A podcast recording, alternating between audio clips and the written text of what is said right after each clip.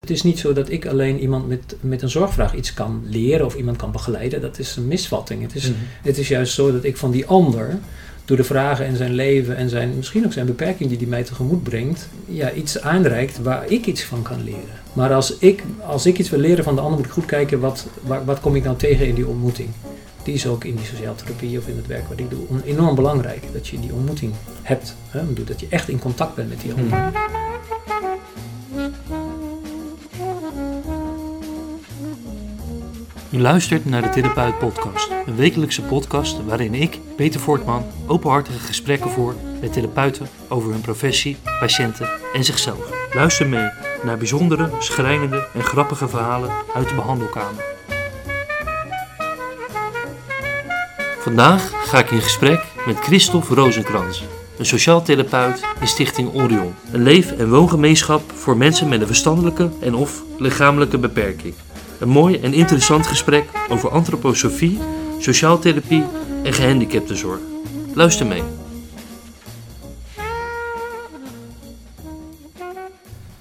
Gaan we, gaan we uur? Gaan we uur jij? Nee, je mag gewoon jee zeggen. Ja? Ja, geen probleem. Oké.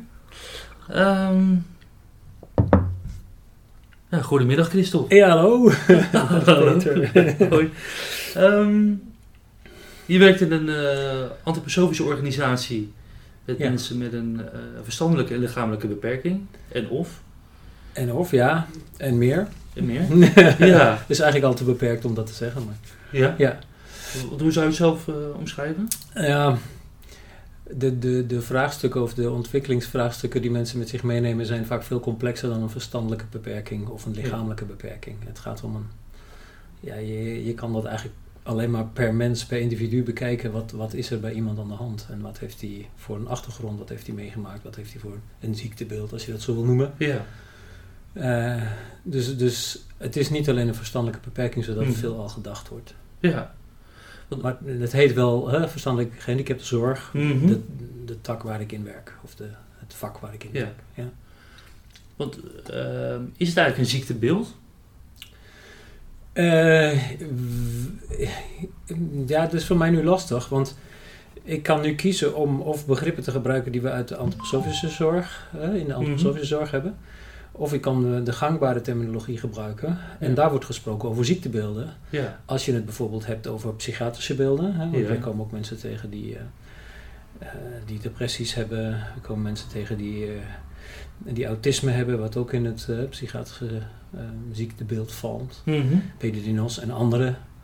Ehm, en de verstandelijk gehandicaptenzorg, of zoals dat dan vroeger heette, de zwakzinnige zorg. Hè, dus daar gaat het dan meer over een beperking in het voorstellingsvermogen of het denkvermogen en het IQ. Ja. Dus, dus eh, ja, dat maakt het wat lastig. En eh, misschien dat we proberen voor, misschien ook voor de mensen die luisteren, Mhm. om eh, zo af en toe dat onderscheid aan te duiden. Ja. Want w- wat maakt een antroposofische organisatie eh, anders dan een reguliere? Ja, dat is een goede vraag, eh, een brede vraag. Mhm. Misschien dat ik het probeer voor mij zo kort aan te duiden dat de, de, het mensbeeld is verschillend. Dus hoe kijk ik naar een mens? Wat is Mhm. een mens voor mij?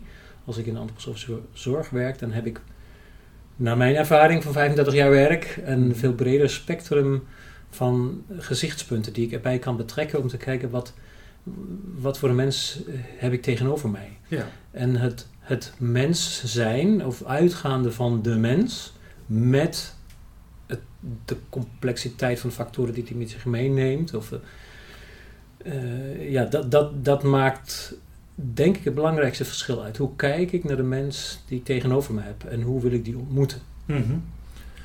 Want, want wat zijn de consequenties eh, als je anders kijkt of Ja. niet anders kijkt? Goeie vraag. Eh, de consequenties zijn dat ik diegene anders benader.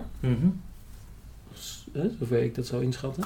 Anders in de zin van, ik, ga, ik zou willen uitgaan van een gelijkwaardigheid. En dan zo, zo, zo serieus genomen als mogelijk. Eh, dat betekent, gelijkwaardigheid is van, ik ben een mens in ontwikkeling, die Mhm. ander is dat ook. Ja. Eh, wij, noemen, wij noemen de mensen die wij begeleiden of voor zorgen, noemen wij dan bewoners, omdat ze in, eh, op de plek wonen waar ik nu werk, dus Stichting Orion, eh, Mhm. hier vlakbij in Zevenkamp. inmiddels gefuseerd met Stichting Midding, dus ik moet dan ook zeggen dat we niet meer een zelfstandige Stichting Orion zijn. Mhm.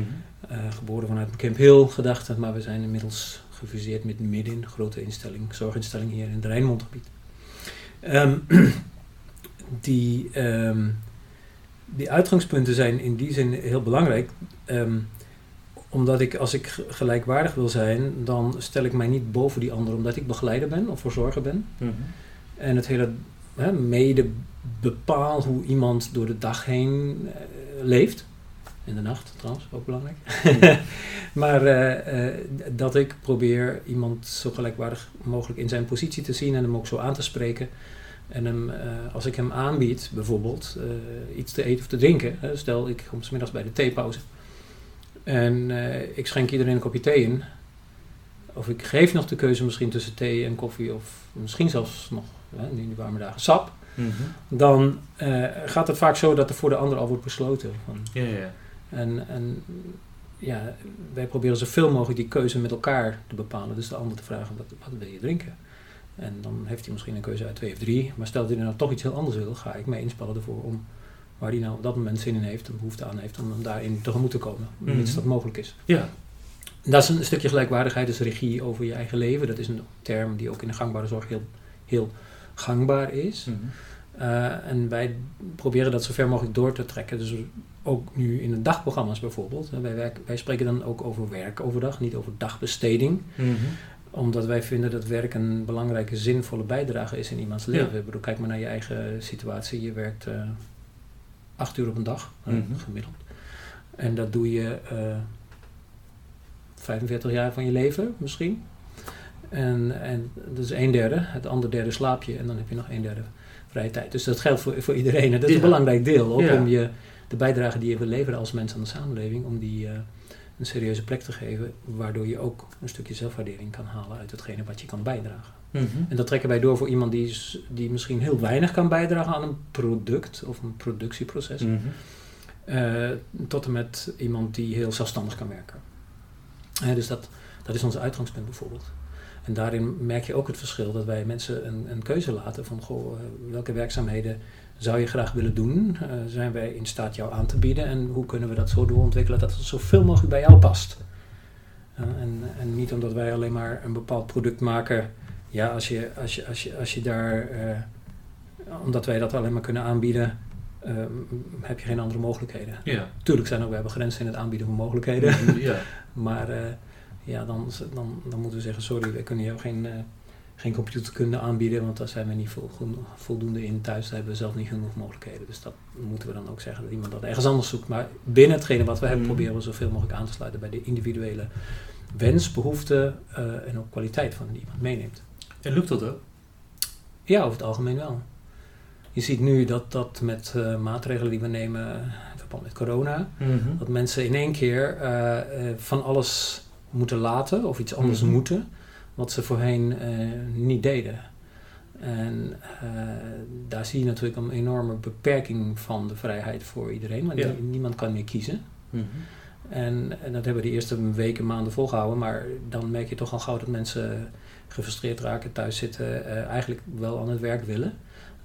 maar dan iets, alleen maar iets kunnen doen waar ze zelf niet voor kiezen. En dan kan je nog zeggen tot een bepaalde hoogte van en een bepaald aantal weken kan iemand er nog in mee. Maar dan merk je dat het krap wordt en, en knelt. En dat hebben we Mhm. nu ook in de situatie.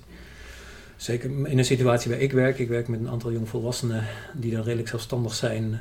En, eh, en, en zeg maar redelijk hoog IQ hebben, maar zich eh, mo- moeilijk kunnen aanpassen aan sociaal-maatschappelijke situaties. Mhm. en, en soms ook eh, snel hun zelfcontrole verliezen. En als ze boos worden, dan ook snel, snel boos worden en agressief kunnen worden. Ehm, bij hun is het heel belangrijk dat je kan aansluiten bij hun motivatie. En als die dan opgedragen krijgen om iets te doen waar ze helemaal geen zin in hebben, dan gaan ze Mhm. of thuis blijven zitten voor de computer, waar ze dan een wereld tegenkomen die Ja. heel, eh, ja, voor hun eh, wel een tijd lang heel fijn is, maar uiteindelijk niet bevredigend is. Nee. En dan eh, merk je dat je moet zoeken met elkaar. En dat zijn we nu ook aan het doen. En dan merken we dat we ook met die maatregelen zo kneedbaar kunnen omgaan dat we toch mensen weer aan het werk kunnen helpen wat ze voorheen hadden en waar ze voor gekozen hebben. Mhm. En dat is ook heel waardevol. Daar zijn ze dan ook eigenlijk ook dankbaar voor en eh, blij mee dat dat dan weer kan. Ehm, Want staat, ik neem aan, de maatregelen zoals uh, van corona, staat die de ontwikkeling in de weg? Ik bedoel, ik snap dat het nu in de weg staat, maar vallen ze daarmee terug? Zijn ze... Je ziet, je ziet heel verschillende dingen. Ik, ik heb dan een beeld van ongeveer zo'n 100 mensen die ik ken. Ja. En uh, daar vallen dan een paar uh, heel erg uit. En die, die raken heel gefrustreerd. En, en die, die, die, die hebben ook een, bijna een terugval in hun ontwikkeling. Mm -hmm. omdat die dus uh, of terug in hun dwanggedachten komen van ik, ik moet naar mijn werk en ik moet dat hebben wat ik normaal heb. En als ik dat niet heb, dan ga ik geen stap verzetten. Dus die lopen vast. Uh, en bij anderen zie ik, het andere extreem wat ik zie, is dat mensen dan een ander werk krijgen aangeboden wat misschien in de buurt ligt van wat ze voorheen deden. Mm -hmm. Of soms ook niet eens. En dat als ze open genoeg kunnen zijn om dat uh, tegemoet te gaan en dat mee te maken, dat je soms ook ziet dat iemand iets leuk vindt wat hij voorheen niet deed. Mm -hmm. En zich dan daar ook in gaat ontplooien en nieuwe kansen en mogelijkheden ziet ja. voor het werk overdag. Dat kan ook positief zijn. Dat kan ook positief ja. zijn, ja. ja.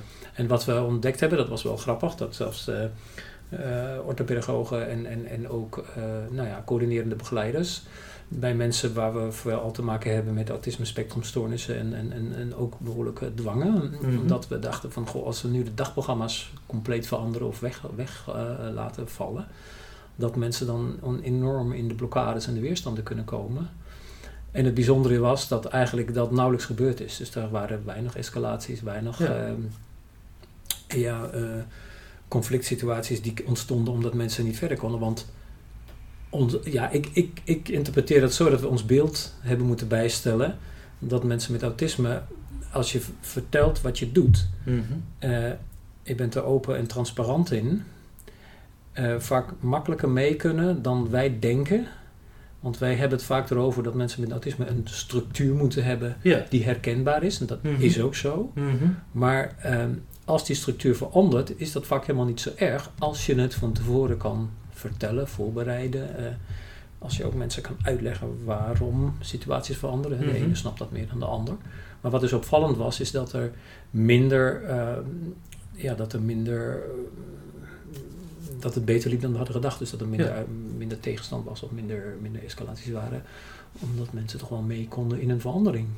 En gaan jullie dat dan ook meenemen vervolgens in uh, nieuw beleid? Zeker. Ja. ja, dus daar waar dat is, een, dat is, een, dat is ook een nieuw inzicht. Mm -hmm. Dat er nogal veel gedacht wordt in. Uh, hè, ik bedoel, er wordt nogal snel geprobeerd een, een, een, een, uh, een, een behandeld recept of een behandeld programma op te stellen. wat gebaseerd is op een goede ervaring. Mm -hmm. uh, of op een slechte ervaring vaak. Ja. maar om dat dan weer los te laten, of in, niet los te laten, maar om het, om het zeg maar ook in twijfel te trekken of dat mm -hmm. dan voor de toekomst blijvend is. -hmm. Dat vraagt telkens weer naar het individu te kijken, wat zowel in een beeld als autisme spectrum mm -hmm. is natuurlijk bij ieder mens anders. Hè? Je ja. hebt geen twee mensen met hetzelfde autisme spectrumstoornis, want ieder mens is anders. Dus, uh, dus als je nauwkeurig blijft kijken, dan, dan kan je nog wel eens verrast staan van wat de mogelijkheden bij de een of de ander zijn, terwijl je gedacht had van nou dat is iemand met een autismestoornis. Mm -hmm. En die, die zal misschien zo reageren of die zal dat nodig hebben. En dan is vaak dat we, uh, zo'n receptuitspraak is vaak, uh, uh, ja, mensen met autisme hebben een duidelijke structuur nodig. Mm -hmm. En dan kan je dat toch differentiëren door te zeggen, dat is in basis klopt dat. Hè? Mm -hmm. Een herkenbaar terugkerend ritme van activiteiten of van bezigheden, van, van dingen ook in het dagloop zijn behulpzaam, net als voor ons als mensen ook. Hè. We, ja. gaan ons ja. ook in bepaalde patronen bewegen, mm -hmm. omdat dat prettig is om iedere ochtend te weten waar zit, waar zit mijn brood, waar is mijn koelkast, waar is mijn... Dat zijn dingen die je gewoon fijn vindt om die terug te vinden iedere dag. Maar dat daarnaast dan toch ook um, uh, uh, blijkt dat, dat het belangrijk is dat je mensen goed informeert, zodat ze de voorstelling van hoe iets gaat worden, mm -hmm. en dat ja, dat die uitkomt zoals zij dat denken of verwachten of voorstellen. Het voorstellingsvermogen mm -hmm. is daarin vaak veel belangrijker dan het kennen van een schema of, een, uh, of, of, of, iets. Hè. Dus, dus als je mensen een pictogram op een bord plakt van, mm -hmm. of een foto van een medewerker die straks komt, dan gaat hij zich, omdat hij die persoon kent, daaraan uh, houden of hechten. Hè. Die zegt van, nou, oké, okay, die persoon komt straks, die ken ik, dat is vertrouwd en veilig en goed. En, En dan kan ook, kunnen ook andere dingen nog meespelen. Maar goed, Mhm. dat, dat helpt op dat moment dat je kan voorstellen die persoon komt. Komt daar een onverwachte verandering in, dan kan dat spanning oproepen. Ja. Want wie komt er dan? En ken ik die ook? En eh, als dat niet zo is, dan kan het bij sommige mensen behoorlijk onrust geven. Omdat ze dat vertrouwde, veilige, bekende dan ineens kwijt zijn. Hm? Dus, dus nou ja, goed, zo als... En dan kunnen ze zich op voorbereiden. Dus je kan, als, je de, als je de verwachting eh, kenbaar kan maken, dan, Ja. dan gaan ze daar gewoon in mee. Ja. Dan- was het moeilijk om eh, gevolgen en de, de maatregelen van corona om dat duidelijk te maken? Eh, op zich niet, want er wordt ook in de, in, in, in de gehandicaptenzorg wo- wordt ook veel met pictogrammen gewerkt. En Ja. je, ziet dat, je ziet dat overal, dat er Mhm. met pictogrammen nu heel duidelijk wordt gemaakt van hè, niet zien je elleboog, eh, neem anderhalf meter Ja. afstand.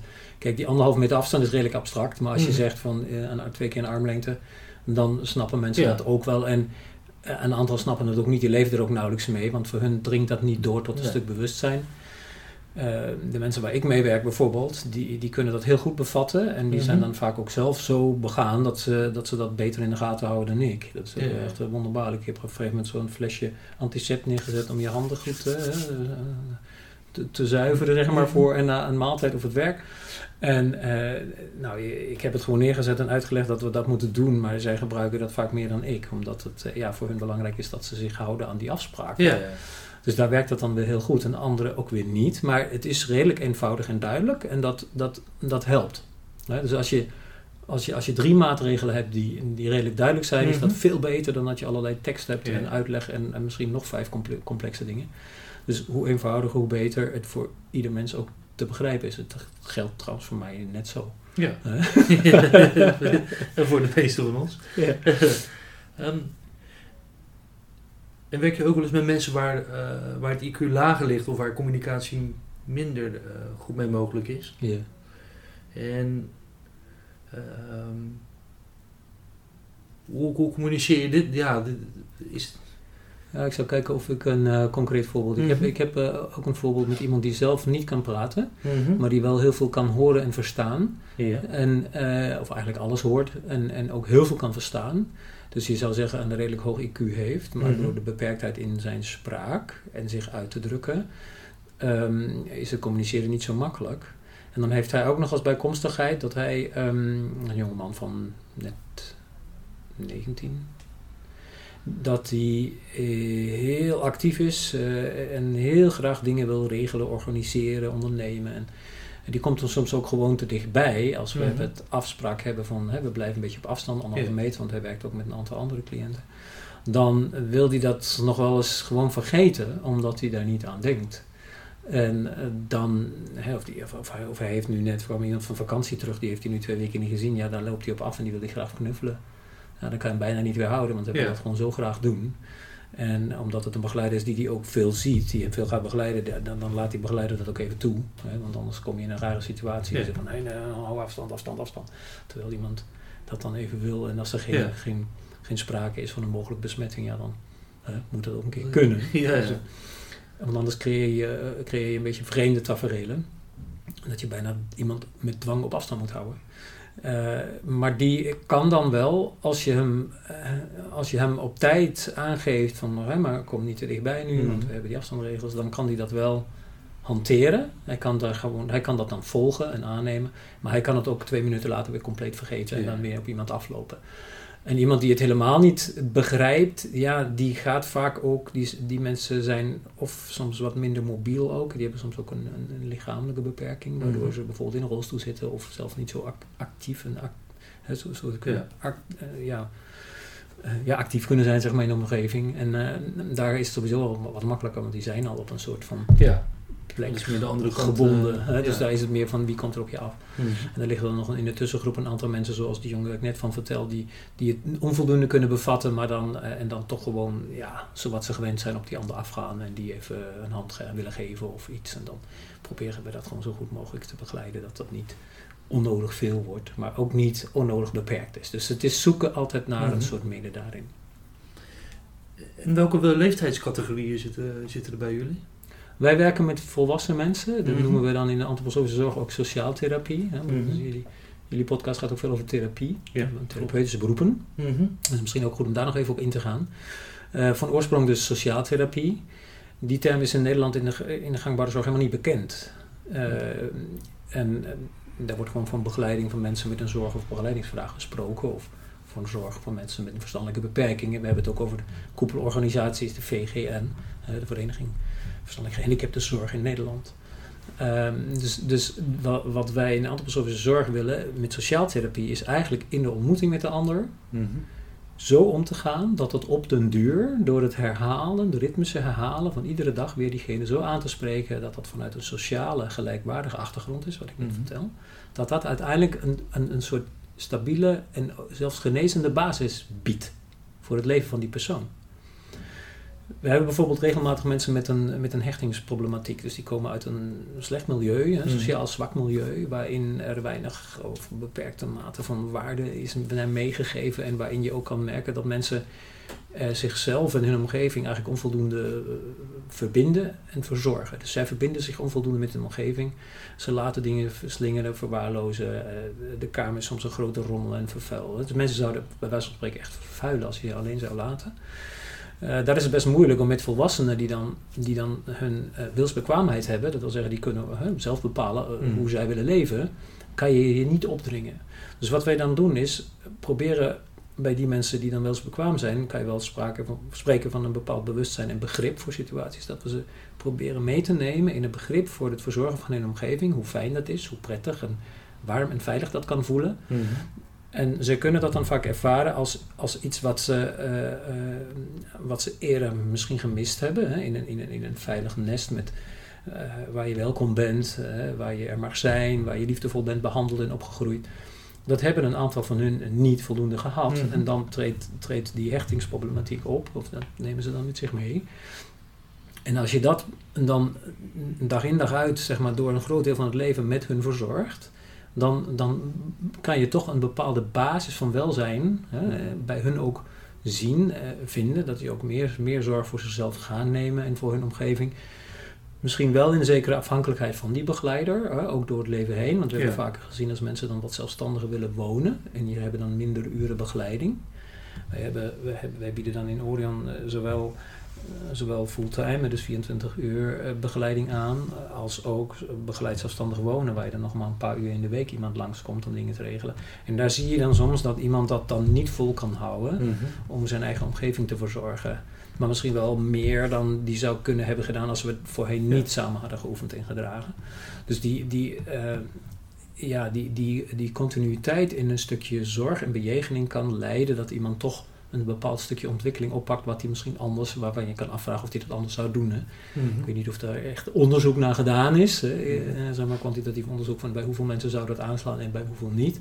Maar als je uh, soms wel eens een inzicht krijgt, en ik heb in mijn 35-jarige ervaring in de zorg best wel veel gezien, mm -hmm. dus hoe mensen in een bepaalde omgeving, verzorgde omgeving kunnen leven als, als ja, als redelijk autonoom, zelfstandig, goed verzorgd uh, en, en, en, ja, wel, gevoeld mens. Of dat je gevoel hebt van, ik ontmoet hier een mens met, met, met, met waarden die ook...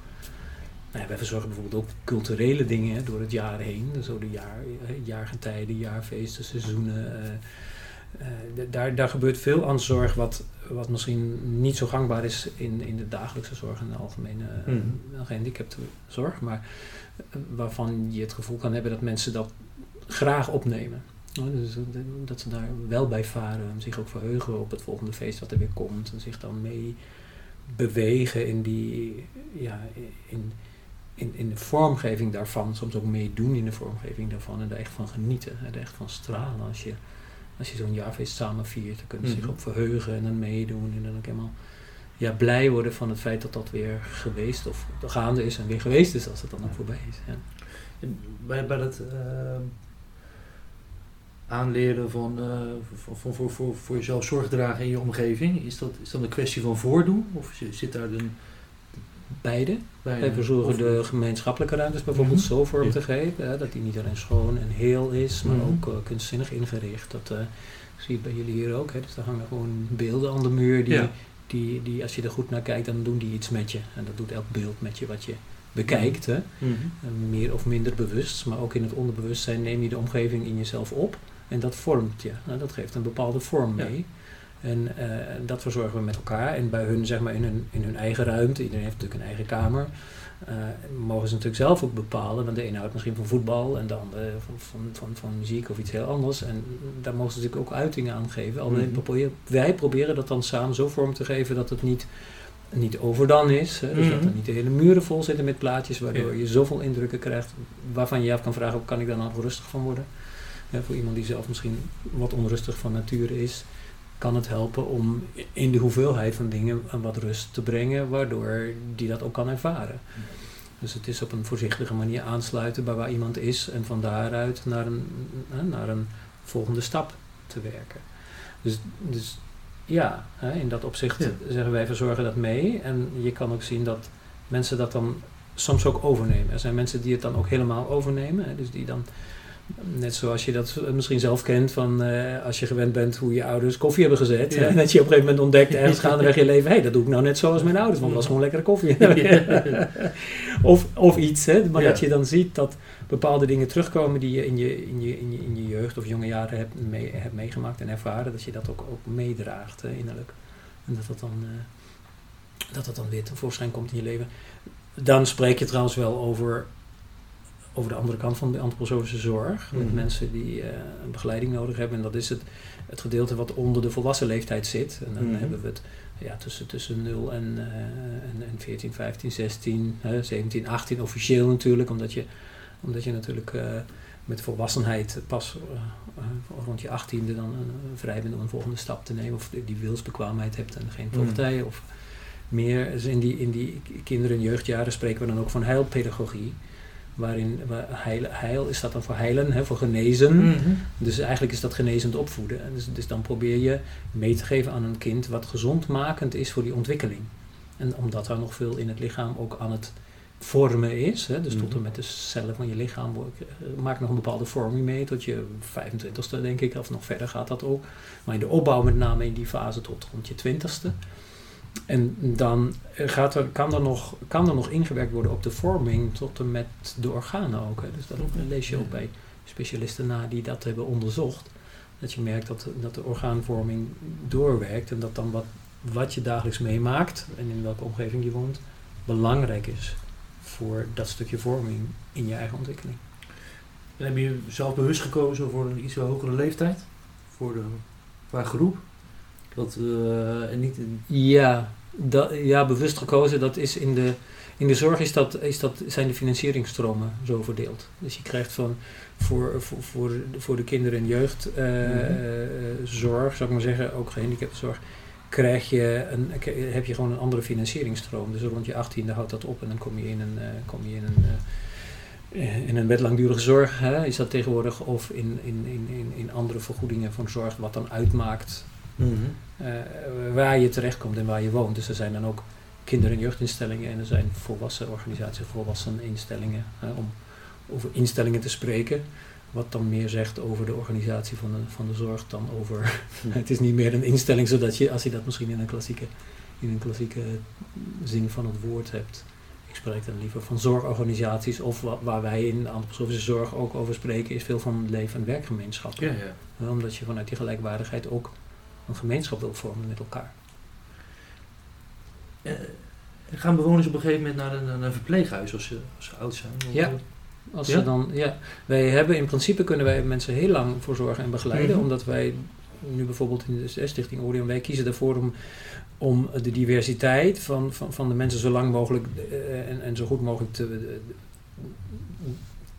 te hebben, te verzorgen, zeg maar. Omdat als zich iemand bij ons aanmeldt, dan doet hij dat met een bepaalde reden. Hè? Mhm. Misschien omdat hij toevallig een plek in de buurt nodig heeft, maar meestal kiezen mensen eh, en vooral wettelijke vertegenwoordigers kiezen vaak voor een, een organisatie met een bepaalde achtergrond. Ja. En bij ons is dat dan natuurlijk die antroposofische achtergrond, omdat daar dat mensgerichte zorgen voor, eh, ja, voor, voor, voor een keuze belangrijk kan zijn.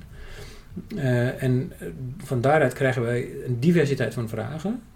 En wij hebben ook ons aanbod zo ingericht dat we die vragen kunnen beantwoorden. En in enkel geval lukt het niet, want dan hebben we de expertise onvoldoende in huis. En als het ook niet lukt om die te ontwikkelen, dan moeten we ook wel eens nee zeggen. Ook soms na een Mhm. tijd dat het niet gegaan is. Weet je.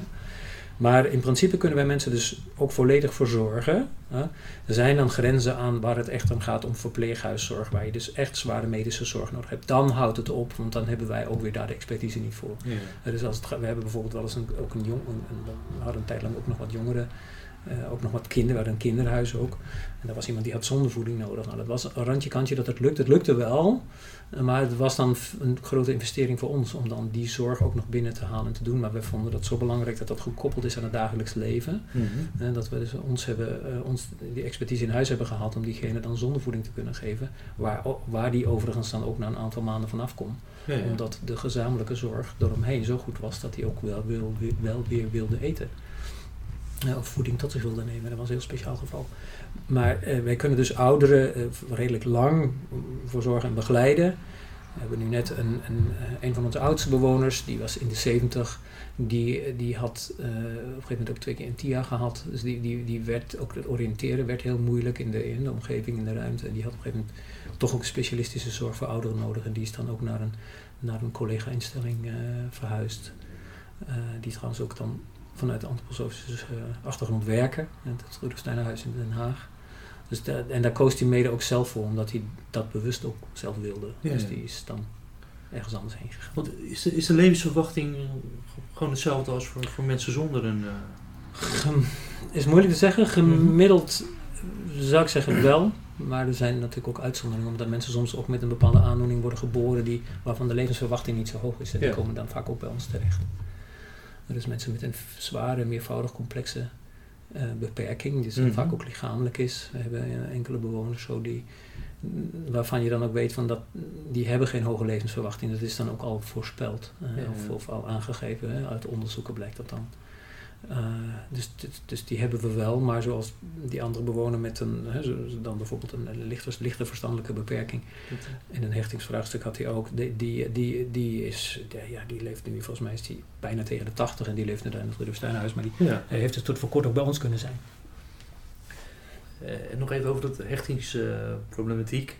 Zie je nog steeds dat er een bepaalde taboe eh, is voor, ja, vanuit bepaalde culturen misschien, of gewoon eh, dat mensen het moeilijk vinden om, om een kind met een beperking eh, te erkennen, of daar eh, of zie je dat niet meer? Een eigenlijk? taboe weet ik niet. Dat zie ik eigenlijk niet. Want ik sta helemaal aan die andere kant van die zorg waar je, je gewoon ja zegt tegen Ja. alles wat iedereen, wat mensen met zich meenemen. Wat ik wel vind, als je, als je naar de achtergrond kijkt, is dat toch regelmatig voorkomt dat, dat ouders de zorg voor hun kind met een beperking als, als, eh, ja, als, als zwaar ervaren, als veel Mhm. en zwaar ervaren, omdat Mhm. ze het nooit echt kunnen loslaten. Ik bedoel, als je tussen haakjes gezond en normaal ontwikkelde kinderen hebt, dan kan je die op een gegeven moment anders aan hun zelfstandigheid overlaten. Ja. Ook al heb je voor de rest van je leven misschien nog contact met ze. Eh, zoals mijn eigen dochter nu bijvoorbeeld, ja, die wil die is een huis aan het kopen en daar, ben, ik- daar spring ik bij, want ik heb ervaring daarmee en eh, Ja. ik wil haar daarin ondersteunen en dan hebben we, hebben we vaker contact. Maar ik hoef niet voor haar te zorgen. Ik, Nee. eh, ik, ik draag een stukje bij aan, aan, aan, aan haar persoonlijk leven, Mhm. wat ik misschien voor een vriend of een kennis ook zou doen, weet je wel, Mhm. of zou kunnen doen. Maar omdat mijn dochter is, ja, hè, is dat vanzelfsprekend. Eh, mensen die een kind hebben wat dan in een, in, ook in een instelling woont, die kunnen ook vaak wat moeilijk dan loslaten dat andere mensen dat anders doen. En niet alleen dat anders, maar vooral als de zorg dan minder is. Mhm. Omdat zij, eh, ja, ouders willen gewoon heel over het algemeen goed zorgen voor hun kinderen. Hè. Ja. die, die hechte band die tussen ouder en kind is, die, eh, die blijft bestaan. En zeker als je een zorgenkind hebt. Ik heb toch een aantal ouders gezien en ook persoonlijk ontmoet en gesproken. Waarin ik ook dat, ja, de zwaarte van dat, van, van, van dat lot wat sommigen dan ervaren ook, ook, ook goed kon begrijpen. Omdat zij eh, ja, graag wilden dat hun zoon of dochter zo begeleid wordt als zij dat zelf eh, zouden willen en het Mhm. belangrijkste zouden zien. Soms zit daar ook een bepaalde overbezorgdheid in. Hè? En omdat het moeilijk is om dat dan over te laten, los te laten. Want mensen zijn dan soms ook kwetsbaar, omdat ze niet zo goed voor zichzelf kunnen opkomen. Mhm. Dus worden ze bijvoorbeeld fysiek niet zo goed verzorgd. Mhm. En dan zien die ouders dat als ze regelmatig op bezoek komen. En dan, ja, en dan kaarten ze dat aan. En soms komt dat met een behoorlijke kracht, omdat mensen zich heel verantwoordelijk en betrokken voelen. Dat snap ik heel goed. En het is ook een kunst om dan met ouders samen te kijken hoe je die zorg zo kan overnemen en verdelen en afstemmen dat zowel ouders hè, tevreden zijn als vooral natuurlijk die, die bewoner, die cliënt. Eh, en dat ouders ook zien dat je als, als verzorgers, begeleiders ontzettend je best doet, maar dat dat lang niet altijd lukt om het zo te doen als ouders. Omdat je bijvoorbeeld in een team van acht, negen mensen werkt en voordat iedereen goed de afspraken kent en alles goed Mhm. verzorgt, zeg maar. Hè. Eh, ja, dat, dat is wat lastiger dan dat je dat in je ouders, eh, ouderlijk thuis met, met z'n tweeën doet. Dus de- de andere kant dat eh, ouders hun kinderen, eh, grof gezegd, een beetje dumpen in, ergens en de, Hm. de handen ervan aftrekken, dat, dat zie je eigenlijk niet. Ik, ik heb dat zelf, ik moet je zeggen, ik heb dat zelf nog nooit of zelden meegemaakt. Ehm, k- zeker als je het, nou ja, eh, er zijn mensen die het gewoon niet- niet kunnen, niet voor elkaar krijgen, of misschien ook een kind hebben gekregen wat dan, wat dan uiteindelijk niet hun keuze was, of niet zo hun keuze was als je dat zou willen, als je dat vanuit een, als je dat vanuit een vrije wil zou doen Ja. en vanuit liefde een, een kind opvoeden. Als het dan een beperking heeft, dan dragen die ouders dat vaak met liefde hun hele leven door. Dat Ja. is wat ik over het algemeen zie. Als het niet gewenst of niet geliefd was, en het- dan is het soms ook uit huis geplaatst en eh, is het dan ook in, nou ja, in andere handen al vroeg terechtgekomen. Er zijn dan een groep ouders die dan, denk ik, het, contact eh, mondjesmaat houden of helemaal niet meer hebben. Dat Hm. gebeurt natuurlijk ook. Dus dan Hm. spreek je, spreek je van een volledige onthechting. Ja. Soms afhankelijk van die kinderen dan en wel hun ontwikkeling en hun zelfstandigheid, willen ze op een gegeven moment zelf dat contact opnemen. Dat heb ik ook meegemaakt. Dat kinderen, kinderen dan zelf proberen dat contact naar die ouders te leggen, omdat ze willen weten wie zijn mijn ouders. En waarom ben ik uit huis geplaatst? Eh dat komt voor en daar komt er natuurlijk ook heel veel bij kijken. Ja. aan begeleiding vanuit eh, gezinstherapeuten en anderen. Sommige ouders willen dat niet eens aan, anderen wel. En dan, nou ja, dan ga je zo'n traject als het lukt ook, ook aan. En er is ook een kleine groep ouders, denk ik, die dan gewoon ook om- misschien dan willen ook van hun eigen situatie en leven. En, en, en, en sommige mensen hebben ook zelf een, een verstandelijke beperking en, eh, of een emotionele beperking, waardoor ze dat contact met het kind ook niet meer aan willen gaan. Dat komt ook voor. Ja. Maar het is, het is in, zoals jij het beschrijft, dat ouders een kind dumpen, zeg maar. Dat, ik heb dat nog niet gezien, meegemaakt of eh, zo. eh, ja, nee, kom, kom, is voor mij geen, geen beeld. En waarom heb je zelf gekozen om in eh, dit gebied te werken? Ja. Ehm, ik was eh, rond mijn twintigste intensief met de beroepskeuzevraag bezig. Ik wilde iets goeds doen voor maatschappij of, of, of, of milieu. Dat was een beetje mijn hoofdrichting. Ze wilde, ik, ik ben in Duitsland opgegroeid en wilde daar milieuzorg studeren. Had je toen net een nieuwe, een nieuwe studierichting. En daar waren heel veel inschrijvingen. Dus ik was met mijn cijfers niet zo hoog, dus ik moest wat wachten. Toen ben ik naar, een, eh, naar buitenland gegaan eh, om op een boerderij te werken. Gewoon om de taal, en dat is in Groot-Brittannië, om, de taal en, en, iets anders nog te leren kennen, een ander land en eh, ander werk. In afwachting op die studieplaats. Nou, dat lukte dan nog niet. Maar op die boerderij kwam ik dan mensen tegen die in, in Nederland in de sociaaltherapie aan het werk waren. Daar ben ik bevriend met hun geraakt. Heb ik ook een later vrouwen leren kennen. En ik heb dat werk via hun leren kennen. En dat, ik vond dat zo bijzonder, hè, om zo te werken met mensen. Eh, en nou ja, goed, doordat ik bevriend met hun raakte, was er ook meer dan alleen het band zeg maar, over, hè, voor het beroep. Maar ik heb op een gegeven moment gekozen om die studie los te laten en naar Nederland te komen om hier dat, dat, dat werk met die mensen te leren kennen. Ik kon dan ook stage lopen, heb dat een paar maanden gedaan.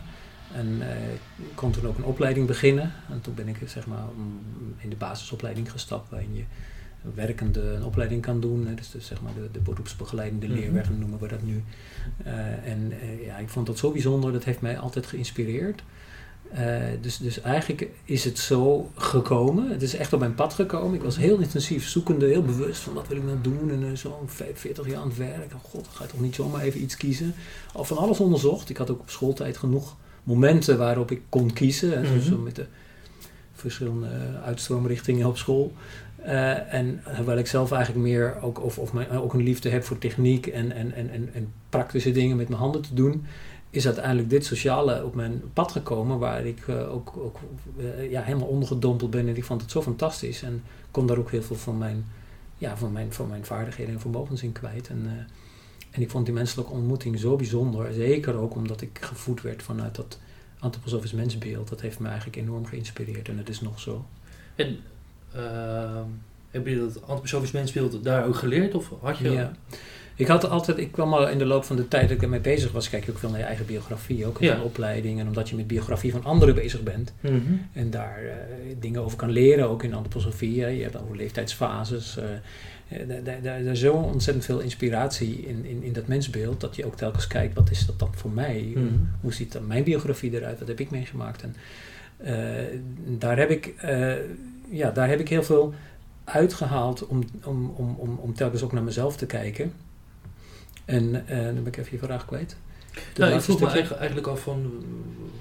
hoe ben je met antroposofie in aanraking In aanraking, ja, gekomen? Oh ja, dat wilde ik vertellen dat ik daarvoor al allerlei vragen had. Hè. Dus Ja, ja. toen ik zo eh, puber en, en, en jong volwassen was, eh, weet ik nog vaker dat ik, dat ik dacht.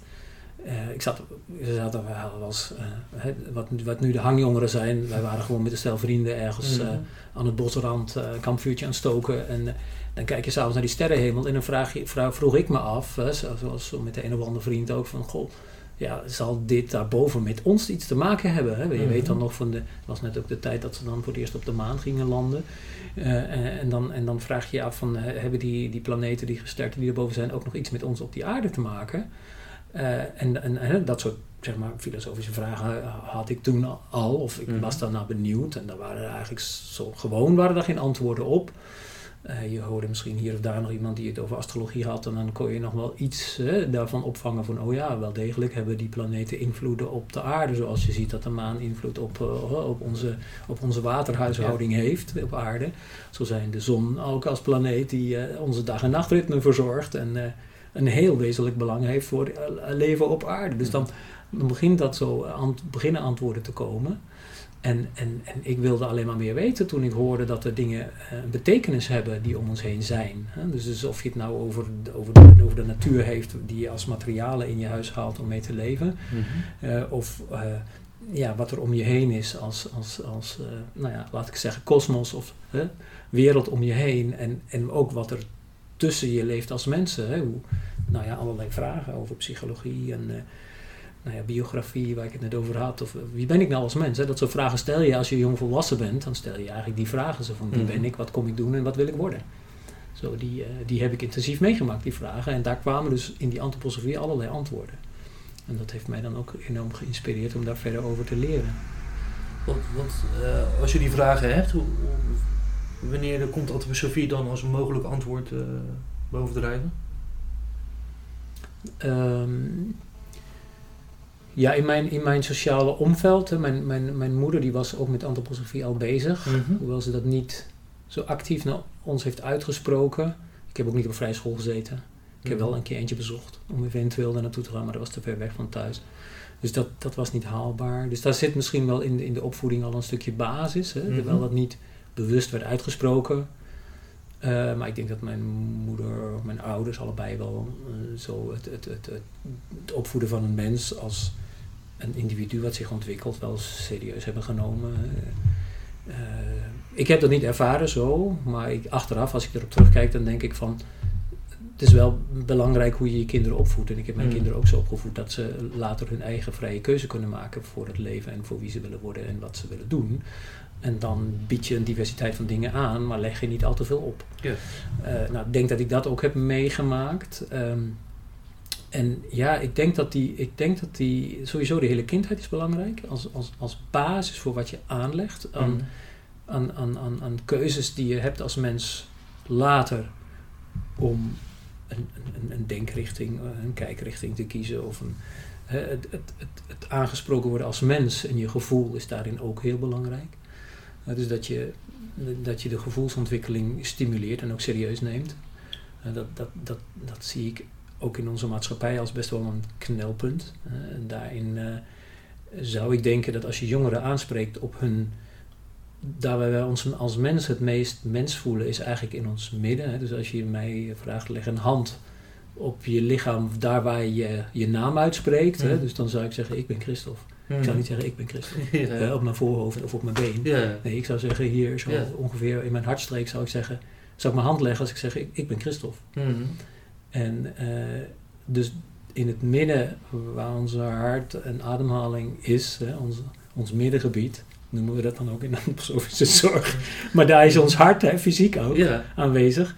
Eh, daar moet je mensen aanspreken. Of moet je. Dat, dat, vind ik waardevol. En als je Mhm. jonge mensen aanspreekt op dat gebied ook, en niet alleen maar van je moet van alles weten, je moet cijfers halen, je diploma, en dan kan je iets betekenen voor de maatschappij of je, voor jezelf. Hè? Mhm. kan je geld verdienen en een mooi beroep kiezen. Maar dus, dus als je de, het geheel van de mensen aanspreekt, dan, dan, komt, dan komt op een gegeven moment vragen ook in je op die dan ook in die richting van, die, van een diepgang in het leven gaan. En daar biedt die antroposofie zeker een, een heleboel antwoorden. Dus eigenlijk maakt het niet uit, maar als het om bewuste keuzes gaat, dan is dat denk ik in die jongvolwassenheid.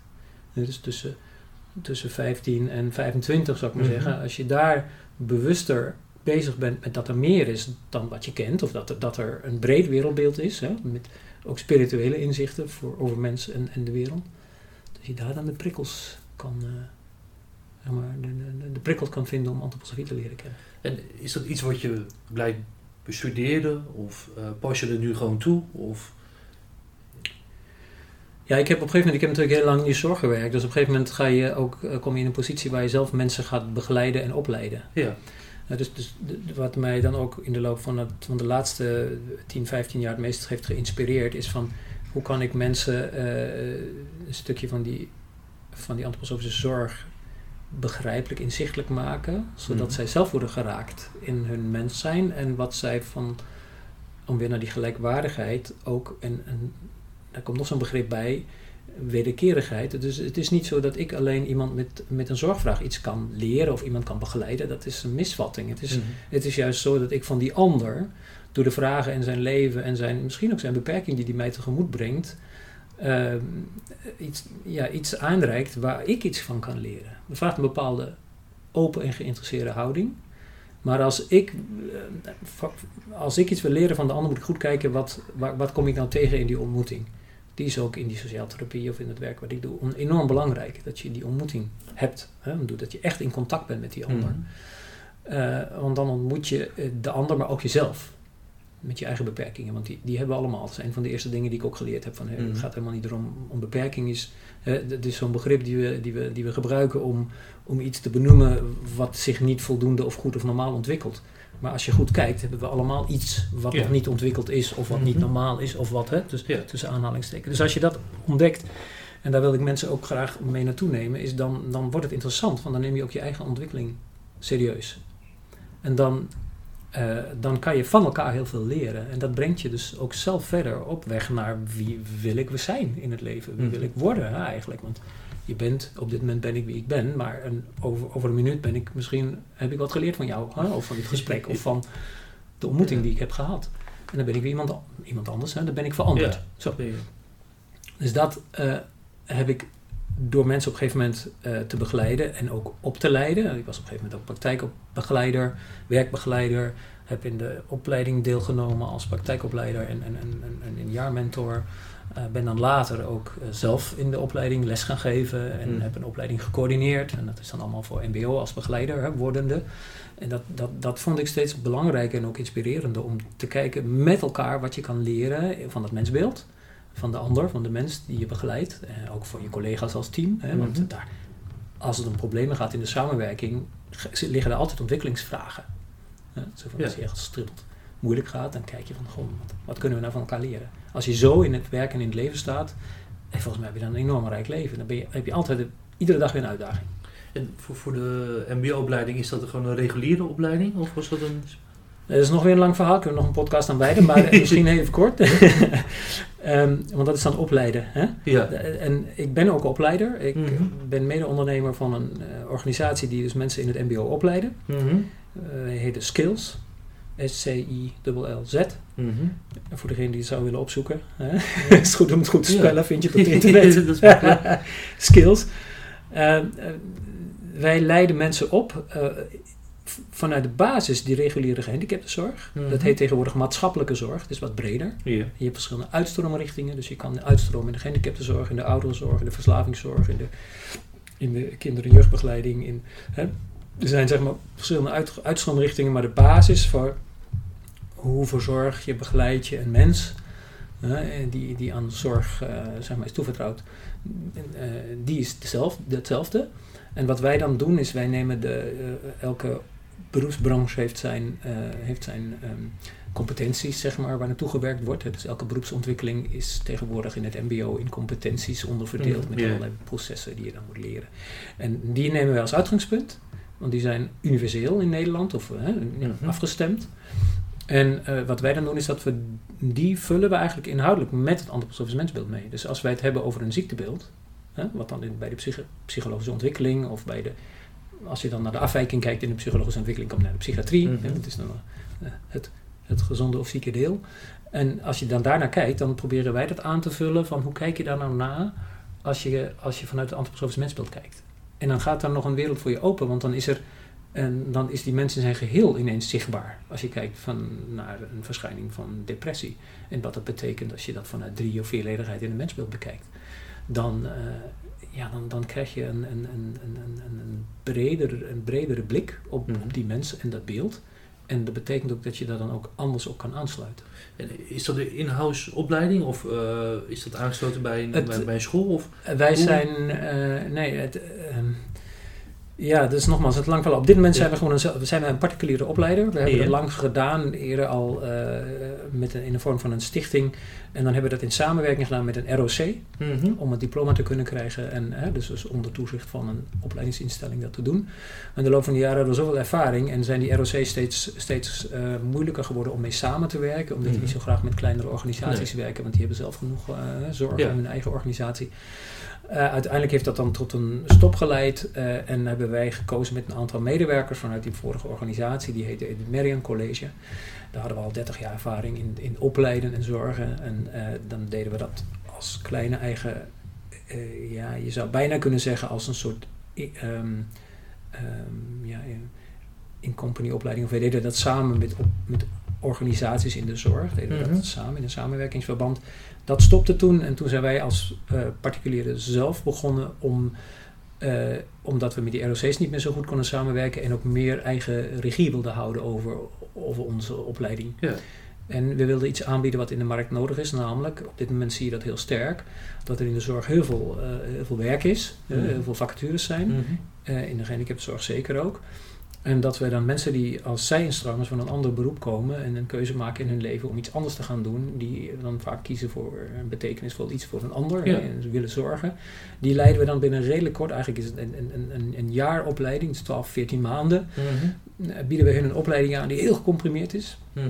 waarin dus eh, die competenties zitten, waar ze aan moeten voldoen aan het eind, hè, zeg maar voor dat examen. En dat is allemaal gevuld vanuit eh, ja, de gangbare stof met de antroposofische kennis erbij. Mooi. En dat, eh, ja, mensen zijn daar, zijn daar razenddol op. Ja. Die vinden dat geweldig, dat ze dat binnen een jaar kunnen doen. En daar gaat het natuurlijk ook weer om. eh, als iemand geïnspireerd raakt, dan gaat hij zelf verder zoeken. Ja. Als iemand niet geïnspireerd raakt, dan pakt hij daar wat dingen uit of hij laat het verder liggen. Mhm. Maar hij heeft dan wel een diploma, want hij heeft dan wel een diploma, net als iedereen die het bij het ROC is, Mhm. een diploma eh, met een cijferlijst waarop staat, eh, dat heb ik eh, gedaan, die opleiding heb ik gedaan. En ik kan in dat vak werken. en of iemand dan in de antroposofische zorg zeg maar induikt en dat ook vanuit die achtergrond, dat hangt helemaal van de persoonlijke keuze af. Of iemand dat zelf voelt dat dat Mhm. belangrijk is en zich daarin wil verdiepen of niet. Ja. Ja. Want ik, ik heb wel eens begrepen dat de antroposofische zorg voor eh, mensen met een beperking, ehm, dat die eigenlijk vrij hoogstaand is. En dat het eigenlijk breed gedeeld wordt, ook door de reguliere zorg, dat, dat, dat het eigenlijk best wel op een voetstuk staat. Ja, dat, dat is, je dat dat, heb, ik ook, heb ik ook wel eens gehoord. Ik ben daar natuurlijk zelf in, dus ik weet niet, ik zie dat Ja. niet zo, ik zet dat niet zo af, want ik heb Nee. Ik kom wel eens in een reguliere organisatie, hè, zorgorganisatie, en dan merk ik iets van die ontmoeting, die is anders. Ja, ja. Eh, ik vind dat wat moeilijk te omschrijven, maar Mhm. ik denk dat het toch meer gaat van, ik ben een begeleider, jij bent de cliënt. Mhm. Eh, en, en, en ik denk dat in die antroposofische zorg zie je vaak dat die, dat basisuitgangspunt van die gelijkwaardigheid zo geleefd wordt, Mhm. dat je dat verschil niet zo, zo merkt. Eh, en dan natuurlijk de aankleding, de Ja. inrichting, de, de therapieën die mogelijk aangeboden worden. En dat is, dat is dan anders. Maar ik, eh, ehm, ik, ik denk dat er veel is ontwikkeld. Mhm. In, want het is natuurlijk al nu 100 jaar. Eh, we hebben binnenkort hebben we, vieren we 100 jaar de heilpedagogische cursus. Dat is dat Rudolf Steiner eh, Mhm. mensen heeft toegesproken die pedagogen en artsen waren. Die dan mensen wilden begeleiden met een ontwikkelingsstoornis. Zo uh, is dat is nu bijna 100 jaar geleden dat hij een aantal voordrachten heeft gegeven. Dan die 12 voordrachten in de huidpedagogische cursus. Die heette, dat het boekje heet nu Genezend Opvoeden. Daar wordt ook nog weer aan een vernieuwde uitgave gewerkt.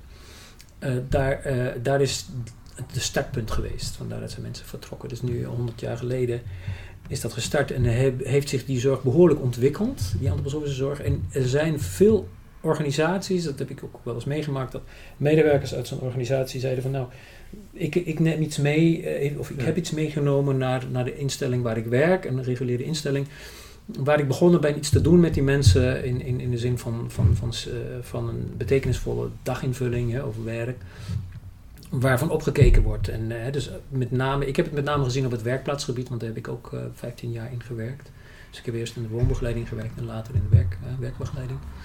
En, en daar, daar zie je dan in dat het serieus nemen van werk en, en en het maken van mooie, verantwoorde, verkoopbare producten, mhm. uh, dat is in de antroposofische zorg wel met een soort voorsprong altijd. Uh, hebben mensen, het hebben mensen als voorbeeld gezien om ook iets te doen en aan te bieden.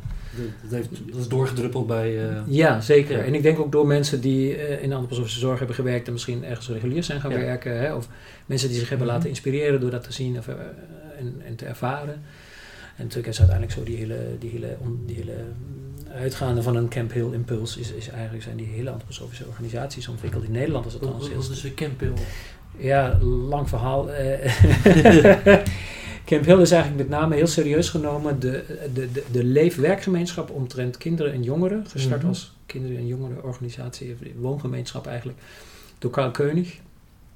Uh, in de tijd van de Tweede Wereldoorlog is hij als Joodse arts gevlucht naar Groot-Brittannië en heeft zich dan in Schotland met een aantal vrienden uh, gevestigd in, in de, in de, op de plek Camp Hill. Dat was een, een uh, volgens mij was dat een, uh, een landgoed waar er wat gebouwen beschikbaar waren door ouders die kinderen hadden met een ontwikkelingsachterstand. En hij heeft dan daar eigenlijk de, de antroposofische zorg voor kinderen en jeugdigen ontwikkeld. En dan in een leefgemeenschap. Nou, dus mensen, de, de begeleiders en arts en, en, en leraren met -hmm. name, die woonden ook op die plek was denk ik vroeger, 100 jaar geleden nog op meerdere, in meerdere gebieden in de zorg zo. Mm -hmm. dat ook verpleegkundigen woonden gewoon eh, in, in en bij ja. de organisatie. Um, dus Karl Keunig heeft daar een impuls gezet waar later toen die kinderen volwassen werden, eh, is er dus ook werk aangeboden. Vandaar dat dan ook de sociaaltherapie uh, vrij snel erbij kwam, een aantal jaren later. En vanuit die plek zijn mensen, dat heeft mensen aangetrokken en mensen zijn dan na de oorlog ook gaan dit ergens anders gaan doen, Camp Hill tegelijkertijd, of tegelijkertijd iets later in, in Nederland, heeft bijvoorbeeld uh, Bernard Lievergoed, uh, mm -hmm. samen met uh, zijn vrouw Dr. Scharborn, die hebben dan de zonhuizen opgericht. Kinderen- en jeugd, kinderen- en jeugdzorg. dat was in 1931, dus ook al redelijk vroeg. Ja. ja. Um, en daar was het ook nog zo dat het, het, het samenwonen en gemeenschap vormen belangrijk was, maar het was het was minder, um, minder intensief en minder sterk ontwikkeld als dat Carl Koenig dat deed. Um, dat heeft diverse achtergronden. Dat voert denk ik te ver om daar nu op in te gaan. Mm -hmm. Het is wel interessant, ja, ja. een interessant iets. En dit is ook, je kan het toch gewoon zien als, je kan het bekijken als twee kwaliteiten. Hè? Dus het, de ene heeft sterk dat gemeenschapsleven als kwaliteit en die werkelijk diepe persoonlijke ontmoeting met, met, met het erkennen van elkaars lot. Hè? Dus dat, dat het werkelijk erom gaat dat je door die ander te ontmoeten in je eigen leven stappen kan zetten naar de ontwikkeling van wie jij wil worden. Dus de, de lotsontmoeting, denk ik, is bij mm -hmm. in dat Camp Hill verhaal of in die Camp Hill geschiedenis um, is een sterk uitgangspunt. Uh, en dat heeft ook een, een, een zekere religieus karakter. Uh, dus zeg maar de Christusimpuls is daar nog verder doorgevoerd dan misschien later in de andere antroposofische kinder- en jeugdinstellingen die er ontstaan zijn vanuit de de volgen ook van onder andere in Nederland, dat we het daar, daarover hebben, wat, uh, wat Lievergoed uh, mee heeft ontwikkeld. Uh, daar, is dat, daar is dat ook geweest, maar wat minder intensief, wat minder hecht zou je kunnen zeggen, of wat minder ver, verbonden vanuit die religieuze achtergrond ook. nou ja, dat is best een, een complex thema ja. en ik, ik, ik, je kan er ook zeker geen waardeoordeel over geven. Het is, het ik heb in allebei gewerkt. Ik heb, Orion is als Camp Hill plaats begonnen mm -hmm. eigenlijk. Uh, en in de zonnehuis heb ik ook gewerkt, uh, eh, 15 jaar. Dus ik, ik ken allebei goed en, uh, en heb in allebei vergelijkbare diepgang ontmoet. Het is echt... Ja. Zie je nu eigenlijk verschil? Orion is opgegaan in midden. Ja. Eh, wat van oorsprong geen antroposofische achtergrond heeft. Nee, zeker niet. nee. Ehm, leidt dat tot cultuurverschillen? Jazeker. Ja? Nou, kijk, het is, eh, het is zo dat in de afgelopen jaren is, is het antroposofisch gedachtegoed eh, door... eh, Orion begon eh, in 94 als initiatief. Eh, ik kwam er in 98, toen waren ze eigenlijk net begonnen. We hadden net ongeveer Mhm. 20 bewoners. Is in de loop van de afgelopen 20 jaar uitgegroeid tot een instelling, organisatie met 120 bewoners intern en dan nog eens 50 externe erbij. Mhm. Dus het is behoorlijk vergroot. Ja. Een aantal, dat beginimpuls was heel sterk door een aantal medewerkers die echt verbonden waren met die antroposofie. Dat is in de loop van de tijd dat meer mensen kwamen natuurlijk enorm verdund. ja. En dan is het niet per se, zou je kunnen zeggen, homeopathisch verdund.